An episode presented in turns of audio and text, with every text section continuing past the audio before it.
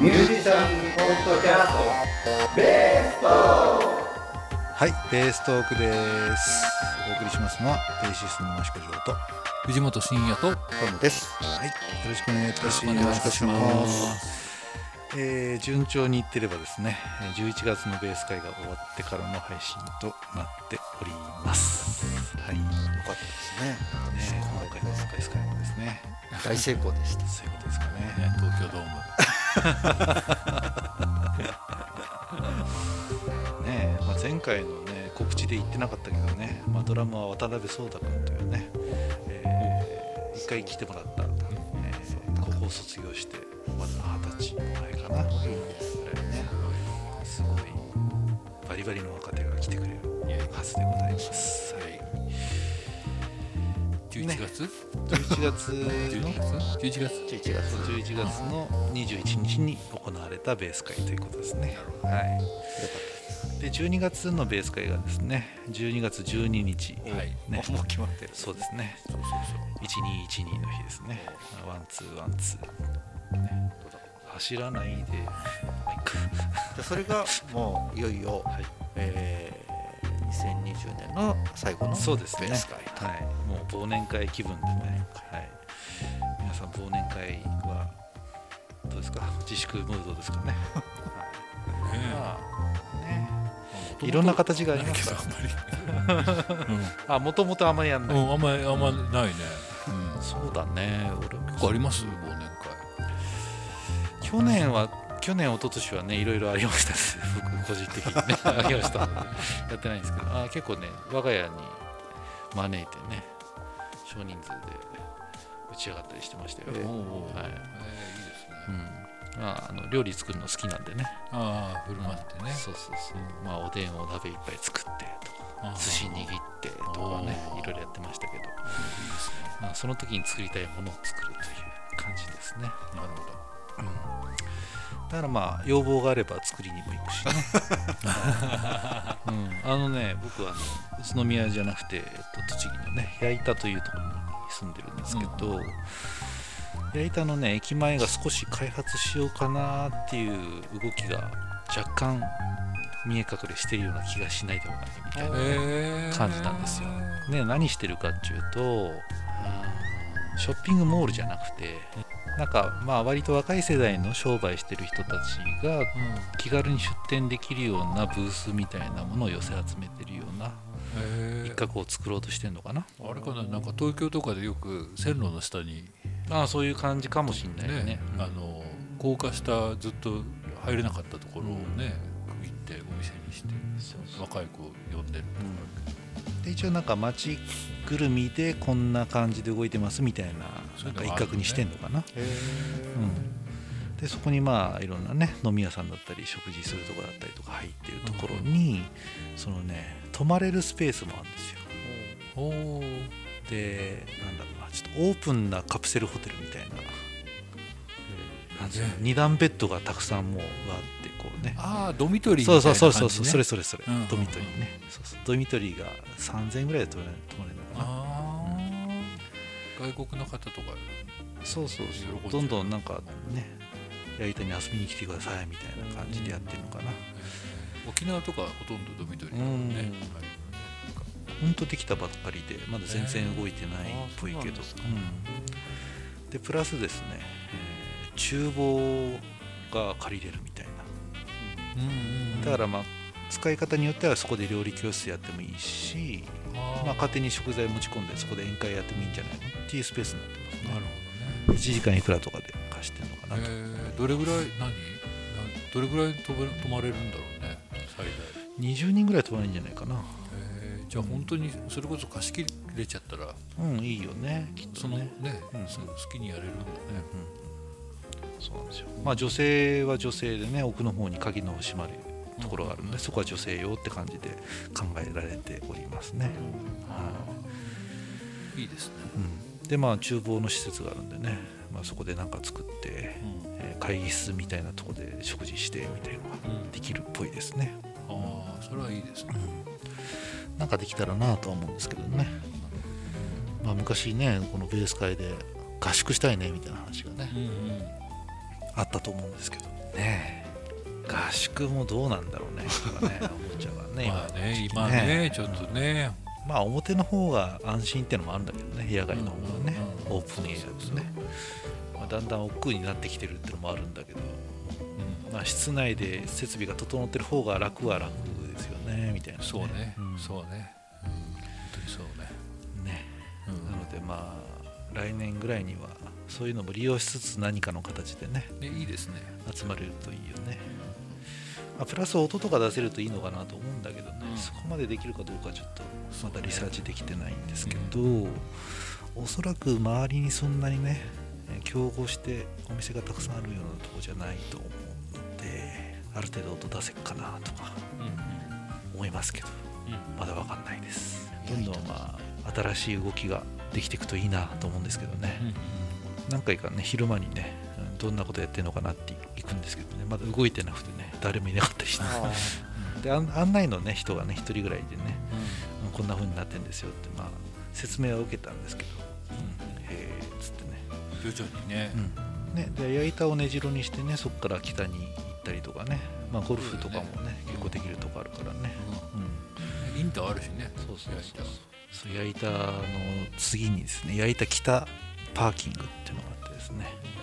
そこがスマートインターチェンジになるんですよ。へそうすると僕ん家からもうね2分ぐらいで行けちゃうっていうへ感じになるんですけどね。もう今いろいろ作ってますよ、道を切り開いたりとかなんかこう螺旋状に上がっていく道路ができたりとかね。ーそうだよ。そのあのあれ何？回転式交差点も焼いたってなったしね。どこだっけそれ？あなんか話聞いたことある。ね,、うんうんなんか。まだ行ったことないんだ。うんあのなんていうのイギリスみたいなっていうか、ジャマイカみたいなというか。ミスミスター・ビーンで見たことある。じゃあ間違いないね。イギリスだ。このあれだ。信号がなくてもそうそう。そうそう回っていく。左折メインの感じ。そうそう。あ左回りで入って左で抜けていくみたいな。そうそうそう。それがね焼いたにねできたんですよ。23か月前にね。あらまあそうだわね。そんな話前にした記憶があるね。うんそうそうそうこれあこれここでしたっけ？ここでした。そっかそっか。全然覚えてない。そうそう。はいもしかして焼いたが熱いかもしれない。ね焼いたからうん。どうですかね。焼いた出身の有名人とかあんま知らないですけどね。僕一人知ってますけどね。益子城っつってね。出身ではない。在住ですけどね焼いたはね名前が焼いただけに熱いっつって。そうそうそう。なるほど暑い。前ねあれですよ。あのお寿司屋さんをや海なし県の栃木でお寿司屋さんを見つける旅に。ああなんか聞いたことあるかもしれない。焼いたを歩ってましたよ。高俊へどこの寿司屋来てました？でね、うん。そのあの焼いたの駅前あたりにあるお寿司屋さんにたどり着いてでそのいや移さないうちが完全予約制なんで、そうなんだ。移さないでくださいって言って、まあ、特別にあの振る舞いますみたいな感じでこう全部お店隠されてあそこでこうちょっと綺麗な綺麗なお店ですよねだと思いますもう。完全予約制ってことだそうなんですね。僕はちょっとね完全予約制みたいなところはちょっとまだ紹介いただいてないのでいけてないですけど。そんなこんな洒落たね、うん。そのあのお店が焼いたにあるんだ。ありますよ。意外意外とっていうと変ですけどね、うん。行かないだけで多分いろいろ店はありますからね、うんあれもあるしね。チーズチーズファチーズファクトリーね、そうそうチーズがたくさん売ってますよ、そうそうそう。美味しい。チーズケーキ美味しかった。ねもう本当隣ですから。っていうとねいろいろバレちゃうんですけど、うん、あとねカレー屋さんね本当インドの方がやってるようなねカレー屋さんがね結構ねできてね。ランチも夜も同じ値段でやってるえー、いいですね。すごいいいですよ、パイスのカレーね食べたくなる時ありますよ、前ね毎週に1回食べてましたね。あの毎週行くところのねところにあるから。それぐらい。なんかそれを食べてない時なんかガッツが出ないなみたいな。ね。なカレーとラーメンどっちが偉いみたいな論争します？枝豆しない人初めて初めて聞いた。なんかこう日本人が好きなねカレーとラーメンってねそのまあ俺の周りだけかな。カレーとラーメンどっちが偉いか。えけどカレーそのインド人そういうスパイスカレーと張り合えあねあ違う違う。ラーメンにカレーが張り合えるの？なんつうの？あじゃあカレーが上だと思ってらっしゃる。あ違う違う違う違う違う。違う違う。違う違う逆逆逆。逆？うん、ラーメンにカレーが挑む。挑む。ってそんなに行ってるのかな？行ってかお店とかあるのかな？カレー屋さんって。どうなんだろうね。まずココイチがあるじゃないですかあそういうカレーねそのスタンドカレーとかもあるし、ね、インドインド人カレーじゃなくて。いろんなカレーがあるじゃないああじゃあそういうことカレねーはなんかどっちかってここか家庭そうそうそう。あの家で作れるからカレーの方が偉いなのか家で作れるからカレーの方が偉くないのかもあるし。家でラーメン作ろうと思うと大変だもんね、まあ、インスタントラーメンはあるけどえ偉いの基準が分かんない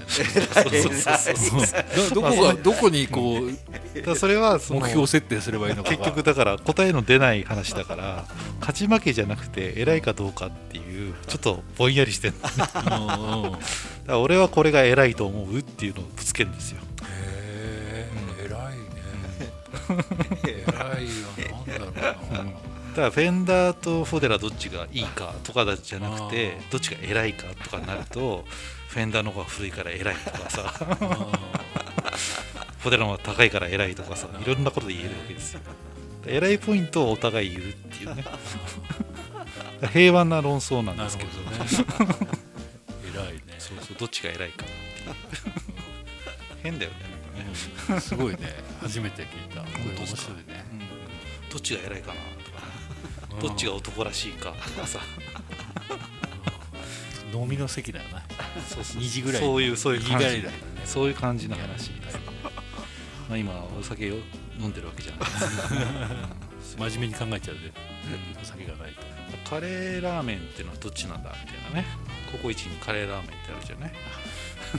カレーあるんですか？ある。んですよ。ある。あるあるの？カレーラーメンっていうのはラーメンのカレー味ってこそれなのかカレーの中に麺が入ってるのかみたいなね。それはないんだ。とそしたらラーメンカレーになる。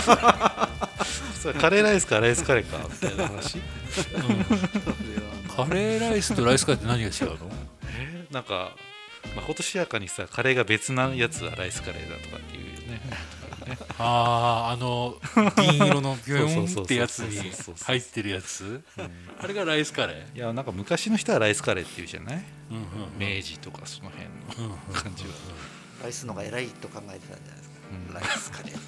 ライスカレあーナンカレーナンカレー実はナンカレーが先にナンカレーなんで？うんそうそうそうそうそう。うん。うん。カレーなんて変じゃない？カレー味のナンみたいじゃない？あナンカレーっつうとナンーナンで食べるカレーカレーって言葉がよくわかんないんだけど。分かんない。俺も今作った。の作ったから言ってみたらなんで食べるカレー。ナンカレー。ーなんかなんなんてあのあれ意外にカレーあのインドではなんて食べれませんよみたいな話。そうなの？ね。あのちっちゃい丸いやつがももっとなんだあれタコスじゃないけど本当もうちょっと皮の、ねうん。あれがなんか多い要要ですよね。はあのあれをナンを作る釜がうん。相当大大型なもので、うん。そんなもん各家庭にありませんっていう話らしくて。割と高高級というかそうやっぱお店とかでは食べるけどみたいな話聞いたことありますけど。カレーは話が膨らむね。まさかのね。まさかのカレー話。ね今日安いんでそこも。やっぱね640円690円かな。おうランチで。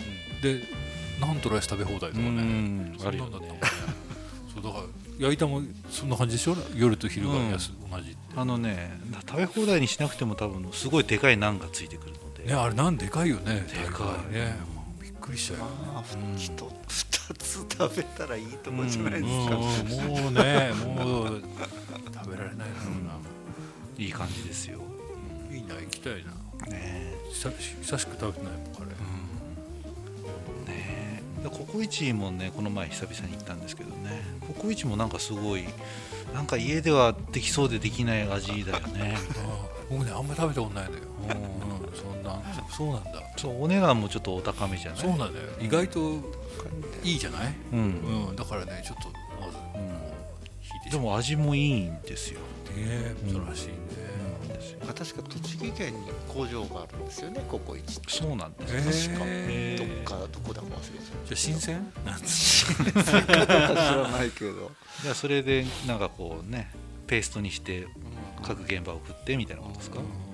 そういえばさ新鮮といえばなんだけど、その今日ね今日今日っていうかまあ俺ジョーさんと誕生日のやつにケーキというか買おうと思ったけど買えなかったケーキ屋さんにあの前甥っ子がねうん。あの誕生日だったもんでケーキをただ買いに行ったわけ。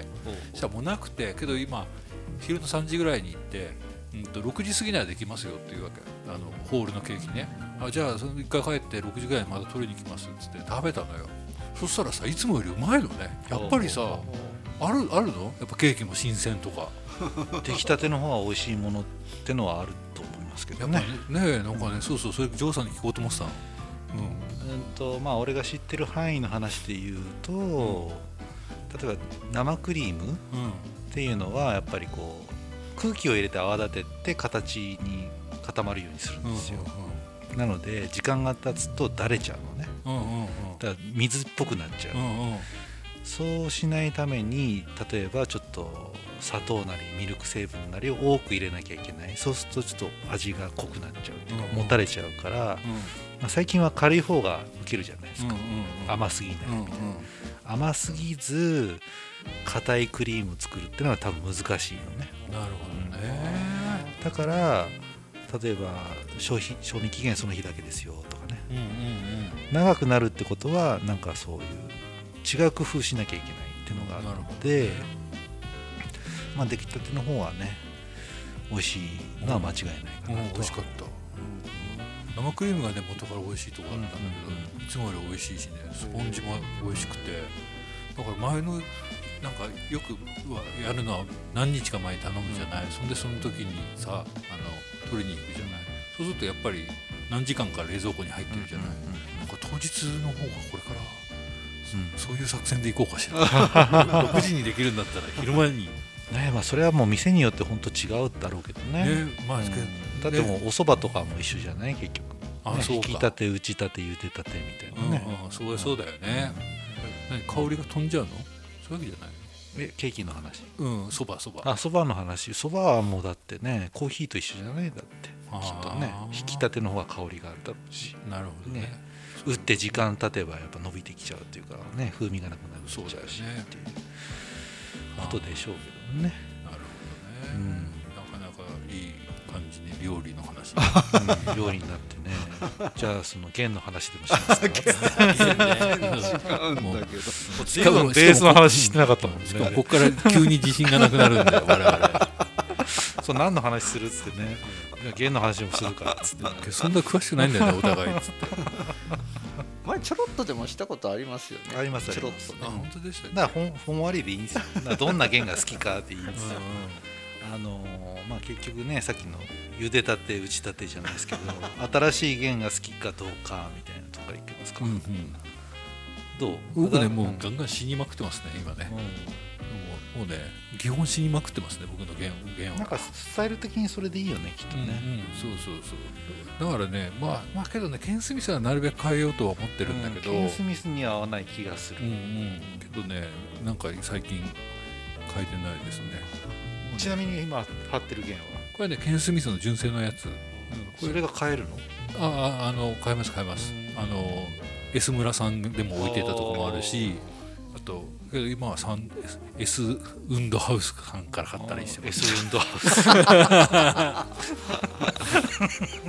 ス。うん。すごいね純正とかあるんですね。そうそう。けどなんかねあまあけどねフェンダー弦もあるしフォデラの弦もあるしああのフェンダーは見たことあるね。そうそうそう。あのねいろいろあるんですよ。調子がいいんですよ。でねテーパードなんですよね。テーパードって何？何？ブリッジのとこがね細くなってんの。あテーパー弦だからうん面倒くさいなともいろいろ思ってもうそのままあの純正でいいやと思ってテーパー弦を貼らなきゃいけないっていう仕様だってこと？そうそうそうそう。楽器がねブリッジが。それああ長いからね変えるとしたら、ね、まあブリッジの溝を変えなきゃいけないんじゃない？多分、うん、かなと思って、うん。けどまあいい音だからそのまま。なるほど。そんな高くなかったしねう弦ん。なんかね最近最近っていうかね買えない買えない中でも、うんと試した何ヶ月前だろうね。何ヶ月か前すごい昔に試してたの。がラベラの弦が良かったですね。ステンレスこれねステンレスなんですよ。このケン・スミスがだからステンレスをプレベに貼ってみようかなと思って今ねプレベに貼ってるのはラベラのステンレスかな、うん、いつもはニッケル弦のでたまに今ケースにも入ってますけどあれもフラット弦も一応入ってる、ねまあ、ニッケルかス,、ね、ステンレスかみたいなね、うんそうそうそう。最近ステンレス気に入ってきちゃった。なであれは、あのジョーさんは何？僕は今は、えっと、エリクサーのニッケル弦あ、れじゃ長持ちするってそうそうそうそうでも結構これも今だいぶくたびれてきてるんでじゃあ茹でなきゃこれは茹でたことない、そう前はね DR っていうねあのマー。カス・ミラー。の絵が入ったマー。カスモデルを使ってるのかな、マー。カスモデルだったりロー。ライダー。っていうやつだったりとか使ってましたけど、あれは茹でたねであれのコー。ティング源も出たんだけど当初 DR の？そうそう。へうん、一回試してちょっとダメだったかな。今は進化してるかどうかわかんないけどね、うんでもやっぱりこう基本的にこういうねあのコーティング弦貼ってるってことは新しい弦の方が好きっていう感じかな。だかうんうん。うんら死んだ音ってのはねね死んだ弦の音ってのはやっぱプレベとかさ自分のプレイスタイルでね指弾きでやるんだったらまあ死んでる方でも全然いいんだと思うけどね。やっぱスラップとかってなると、まあやっぱりね理想の音はマーカス・ミラーみたいな音かなと思うとやっぱりねギラッとしてる方がいいなとかね。なるほどね。あのさなんか噂だとけどエリクサーはさギラってするのが初めが少ないんだとかよく言う。そうだね。最初から半分死んでるような感じなるほどね。それが持続するっていう感じかもしれないね。こうスラップ音をやるが好きなジョーさんとしてはもう全然問題ない。全然問題ない。ねたら全然いいよね。慣れちゃえばもう最初からこんなもんかなみたいな。そうかなんかね半分死んでるっていうようなっていう聞くとさじゃあスラッパーの人はちょっと向かないのかなとかってなんとなく思っちゃったけどそう。でもないのね。その半分死んでるがどれぐらい許せないかだよね。うんうんうん。本当に新品の弦で毎日張り替えるというね江川法人のような人じゃなければ、うんうん。ね。半分死んでるぐらいがちょうど落ち着いてていいよみたいな人もいるわけなので、うん。うんなるほどね。それが結構長いこと持続するのでいいかな、やっぱ1ヶ月張るときついかな、うんうん。今ごまかして2ヶ月ぐらい張ってますけど、うん僕もそんもうそんな感じ。変えなきゃなって思って。そうそうそうよくねだから弦張り替えた方がいいんですかって質問されるうんあるある、うん。それさ、もう自分で考えてって思う。あのすごいね突き放した言い方ですけどだ新しい弦の方がいいんだったら新しくするのがいいし古い方が好きだったら古くまんまでいいじゃないっていう感じじゃない、うん今の話してるとね、張り替えた方がいいんですかっていうのを自分で決めてってねまあ最終的にそういう話をするんですけど、うんいきなり最初から言わないですよ、自分で考えようそんなこと 言わないですけど自分で選んだ方がいいんじゃないっていうね。そうプレイステールで変わるからね、だねうん。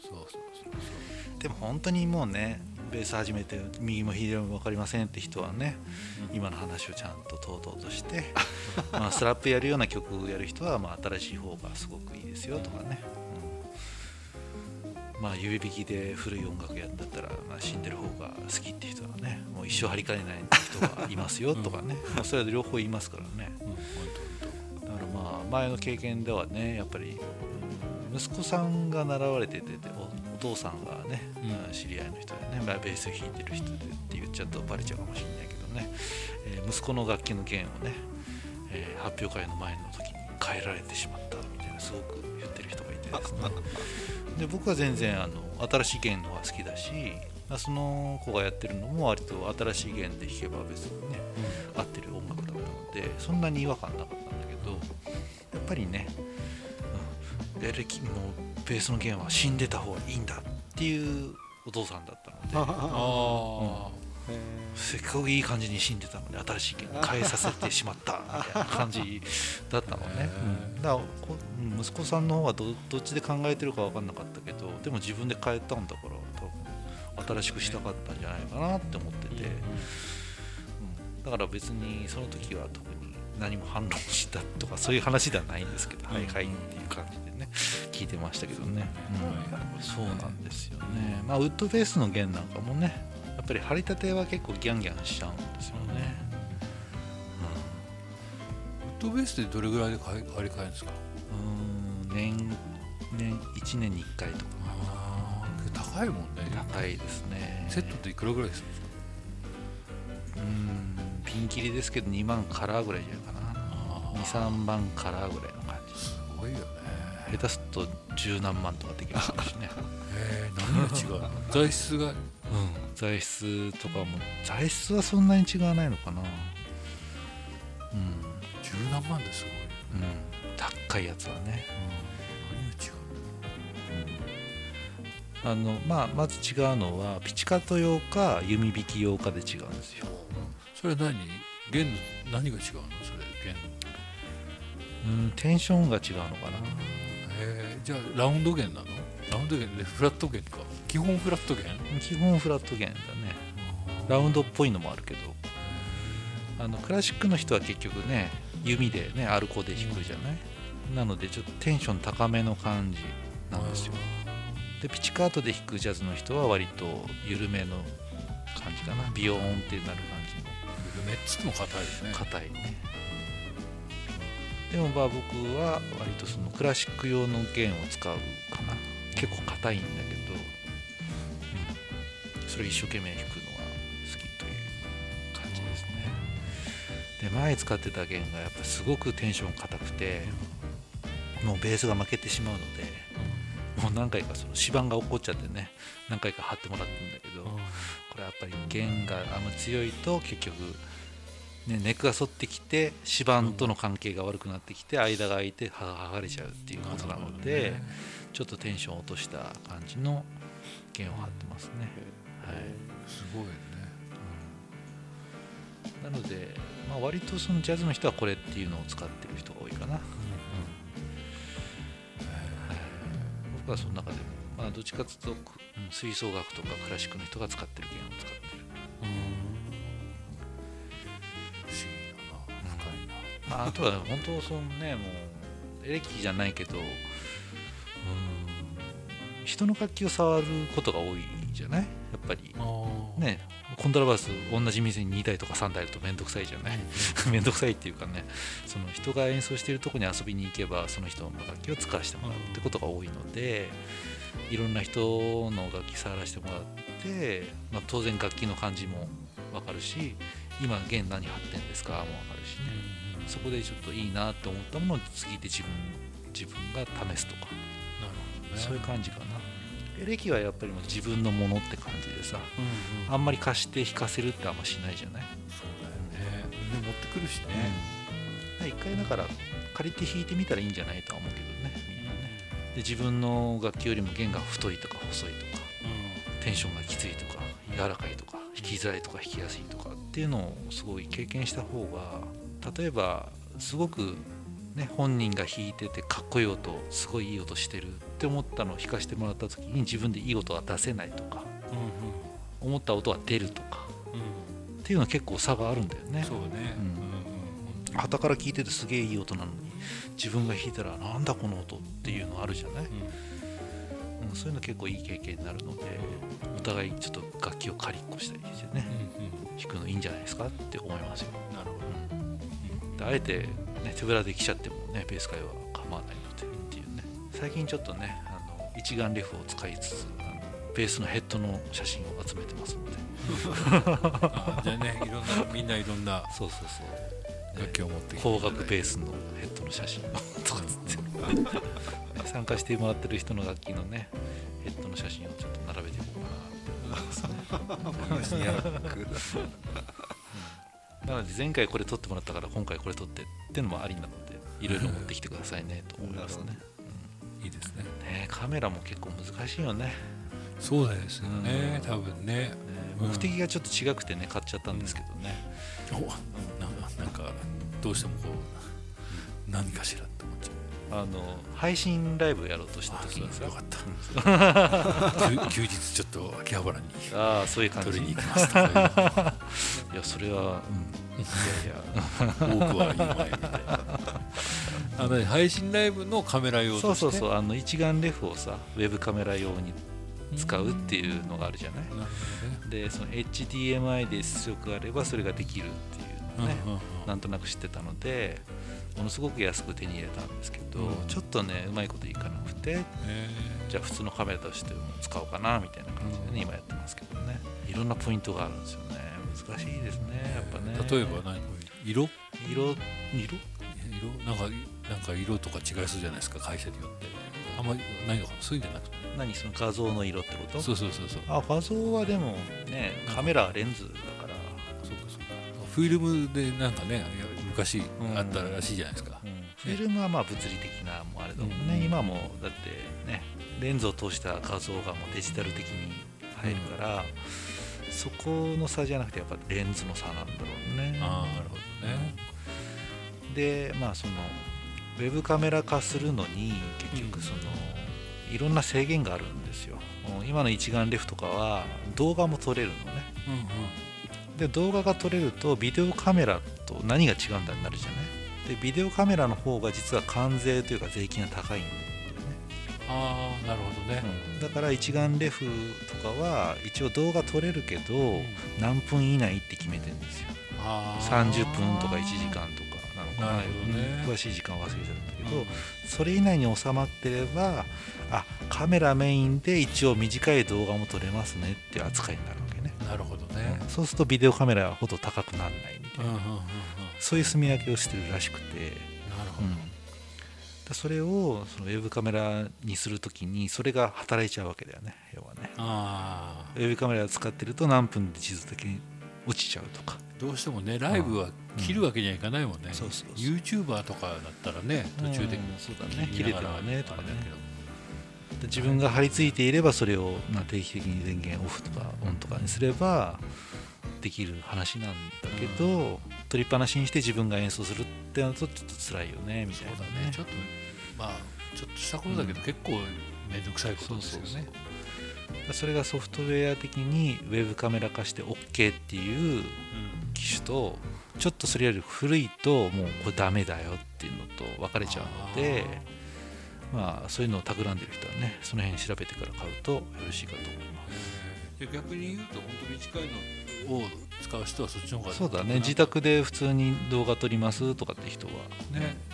うん。一眼レフ安く手に入れてっていうのが結構ありかななるほど。違うなまたカメラを買わなきゃいけないわけですね。ね。まあカメラね今は iPhone でできちゃうじゃない、ん。ほとんどね。で iPhone 多分買い替えるから iPhone と iPod Touch と2台あるしとかって思えばね、うん、それでなんとかなるかなみたいな世界だったりするんですけど配信なんか自分でなんとかやってみようかなっていうきっかけになったねサックスのプレイヤーのね、えーこの辺に住んでる、えー岡田さんという方がいるんですけどその人がね本当に定期的にね自分の家から配信するっていうのをやってるんですよ。へでこの前もその動画見たんですけどどんどんねクオリティ上がってんのね。やっぱややるやるやることは大事ね。そうそうで一番いいカメラがもう自分も嬉しくて言ってたけどレンズがいいんですよとかっつってね。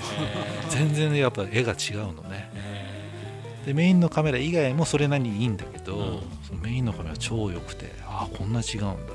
しかもこれライブ配信でこのクオリティで出してんだみたいなね。えのがあってすげえなと思って、うん、そうなるとやっぱお金もかかるし知識もね入れなきゃいけないしね。一筋縄ではいかないですが。うんい。ないですねまあ探り探りちょっとやっていこうかなと思っております、まあね眠ってるカメラがあるよとかね。これあげるよとかっていう人は、まあ、いくらでももらえますので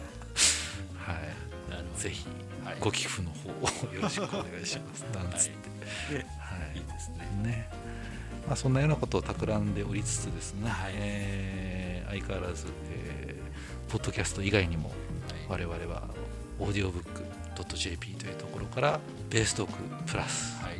ベーストークアドバンスというね世界初かどうか分かりませんが、えー音声でベースを教えてみようというものをですね。配信してるわけですね、はい、もうすでに聞いてもらってる方もいるかと思いますが、えーちょうど1年経ったこのタイミングでですね、えーまとめて販売しようかなとうんいうふうになっております、ね、これが配信されてる頃に売ってるかどうか分かりませんが、えー12回分まとめてなんと2000円という、ね、価格でね、売り出していると思いますのでぜひそれを見てもらうとですねあ聞いてもらうとですね、えーまあ、多分10時間ぐらいの音声になるのかな、ね、少なくとも10時間ぐらい、えー12回分のネタでやっております、はい、でそれをサポートするように何かねえーオンラインサロンのようなものを立ち上げようと思ってますので。ただ一方通行的にねうちらが喋って理解したつもりじゃなくてですねどこまで弾けてますかっていうのをチェックさせてもらうようなものをちょっと考えてますので。ね。ぜひそれを聞いてベースをうまく打ってみてくださいという感じでやっております。どうぞよろしくお願いいたします、お願いします。告知はそんなもんですか、うんベース会は言いましたね、うん来月は12月12日です、はいワンツーワンツー。最後、はい。え2020年最後。そうですね。はい。無事。無事年を越せるようにですね、はい。世界が終わらないようにですね。はい。何のこっちゃ ねマヤ歴の あれだとみたいな話ですよね。前よりいろいろ出てきますね。ねいろいろ出てくるよね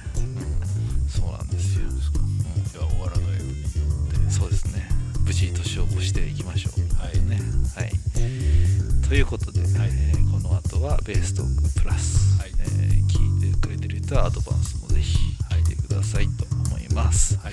はい、お送りしましたのはベーシストの益子城と藤本慎也とトムでした。はい、ありがとうございました。ありがとうございました。ありがとうございました